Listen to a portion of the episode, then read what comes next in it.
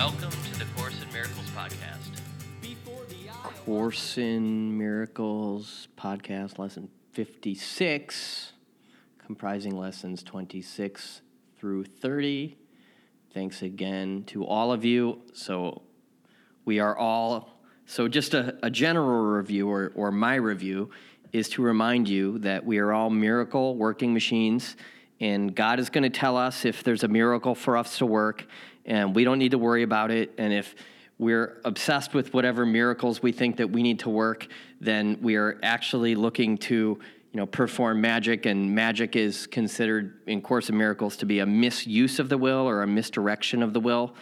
Um, or we are using our will in a misdirected way if we were if we are doing like say a law of attraction thing where we're we're thinking the thoughts that will bring us the thing that we think we want and and then we think that when we get that thing that we will be happy and there's nothing inherently wrong with that sort of thing but that is not miraculous thinking. Miraculous thinking is i'm going to align myself with the thinking of god and as the result of said alignment thing will, things will work out god's way not my way. And you know this the, one of the examples i use because I've been a life coach now for 12 years, and one of the things that I would sort of butt heads with some of the the other coaches who I know would be around this concept of declare and fulfill, which is when you say, I will have this relationship by this date, and because I said it, it will be. Um, and and I would always the the example, and and so that's us trying to control things. That's us trying to control our future. And that's us convincing ourselves that we have our own best interests in mind, which is lesson, which um, contradicts lesson 24, which is I do not perceive my own best interests. So when we're saying, I will have a million dollars by next February, we are not, and, and, and we set out to, to create that or to manifest that or to fulfill on that declaration, we don't necessarily know that that would be the best thing for us. That could, in fact, ruin us. Um, there are a lot of people who are broke and and think that if they got a million dollars that or two million dollars or ten million dollars that all of their problems would be solved. Some of them certainly would be, but without the proper um, appropriation of said funds, I think that's the right word, then then things could go awry very quickly with that and you'll find that there are a lot of people who I've heard it said that there are a lot of people who have like won the lottery and they're within a couple of years or a few years they're worse off than when they started. So uh, or than they were before they won that money. So miraculous thinking is different from law of attraction um, magical thinking. Now the example I will use of that is that uh, f- to, to demonstrate what I'm talking about is, you know, as many of you know, I've I've had a, a couple of stints in in um, institutions of lower learning, aka rehab or drug treatment centers, and um, alcohol and drug rehabilitation centers, and or treatment centers, whatever it is, and um, and when I had my spirit spiritual awakening, which is what the intro song, the God song, is is a song that's all it's all about that the moment when I saw the light when God came to me at the end of a hallway in this treatment center and I was spiritually reborn in that instant. And then I made a commitment to work the 12 steps to the best of my ability and I went to all sorts of recovery gatherings sometimes three, four, five a day in my first year of sobriety just walking a traditional 12 step recovery path and as a result of aligning myself with God, I and I met this crazy guy, and his name was John, and he ended up suing me years later. It's all in the book that's coming out here in not too long.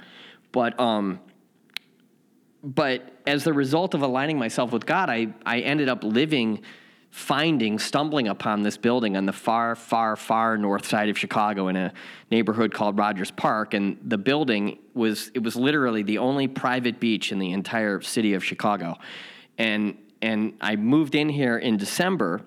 I was going to move out, but a little voice in my head said, stick around. And then summer came along and and all of a sudden there's this beach party happening in this building where I lived and as as a result of meeting some of the people there on the beach some of whom I'm still very good friends with I that was how I was introduced to windsurfing and then ultimately surfing. I started surfing Lake Michigan in the winter of 2008. November of 2008, I believe, was the first time I went surfing.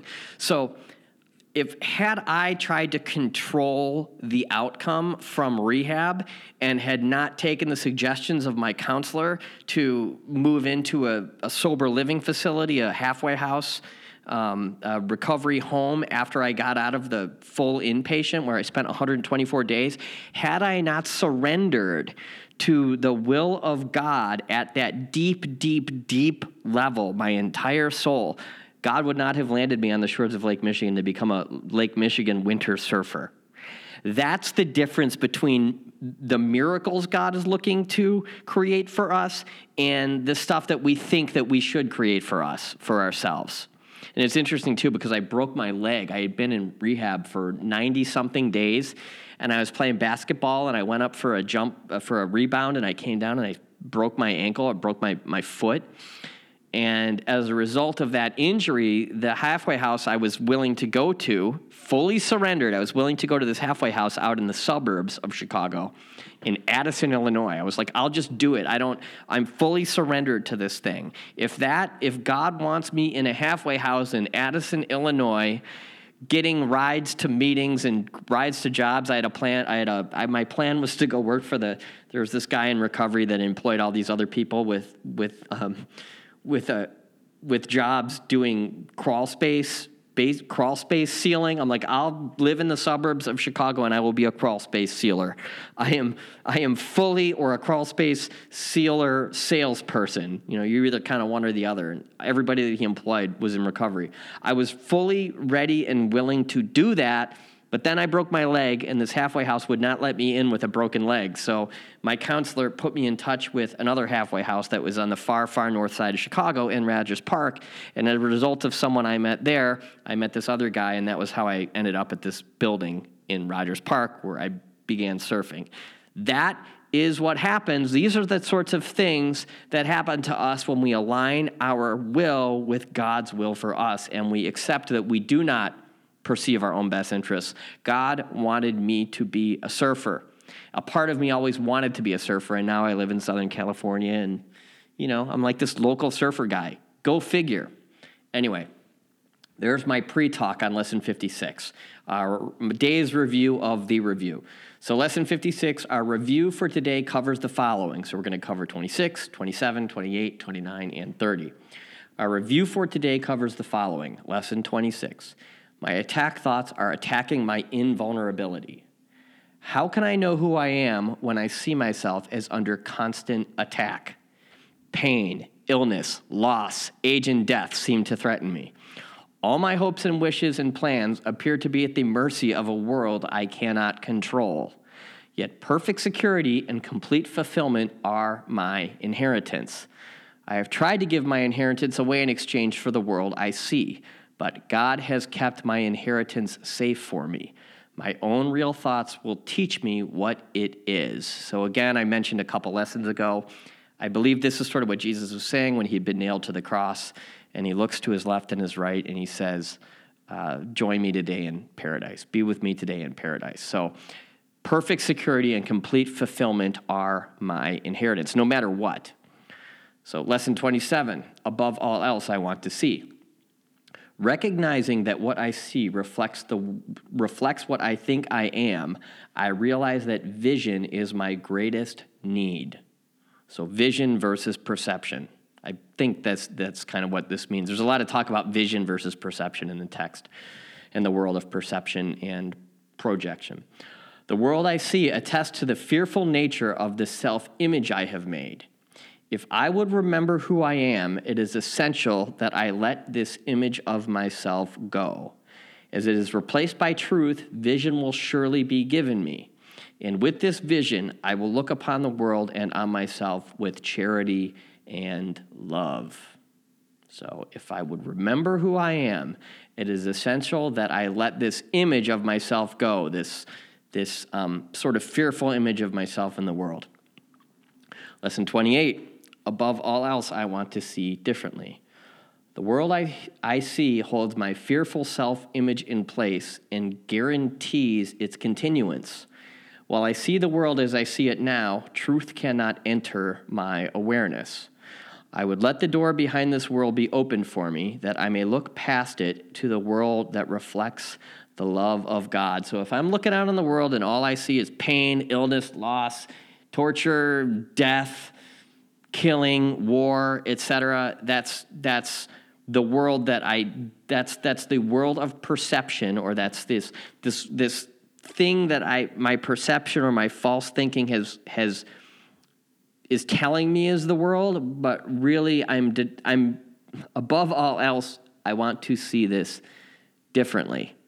I kind of fumbled that a little bit, but I think you um I think you're getting the idea. I'm very much um I don't want to say ad libbing. It's like Marianne Williamson refers to it as like jazz philosophy. So you you you read the course and you read the course and you do the course and you read the text and you read the manual for teachers and then eventually you get up on stage and you you do your thing and you know sometimes you sometimes you bobble a little bit. You know, any good jazz musician is going to bobble a little bit here and there. So, again, thank you very much for bearing with me.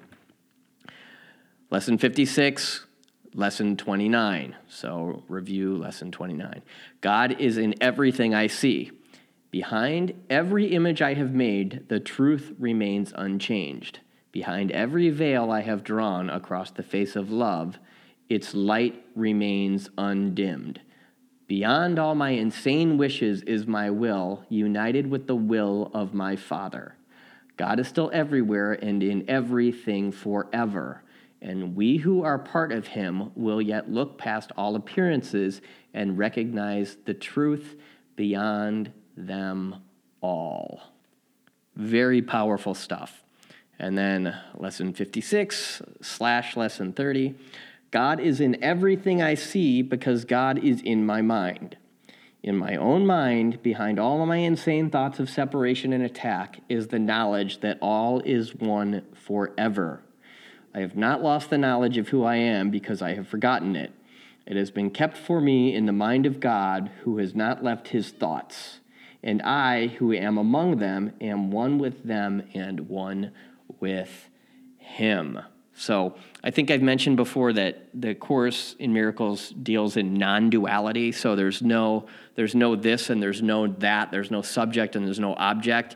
We're all one. And because we are all one, any person outside of ourselves that we see as an adversary, adversary, um, is an opportunity for us to forgive and in forgiving them, we are forgiving aspects of ourself. And when every person has forgiven every other person in the world, we will have achieved the atonement, the return to God, as Miriam Williams says, the return to love. And as the result of that, it will be heaven on earth. So we are doing very powerful, very noble work here, Course in Miracles, Miracle Workers. I appreciate every single one of you. Talk to you next time. Bye bye.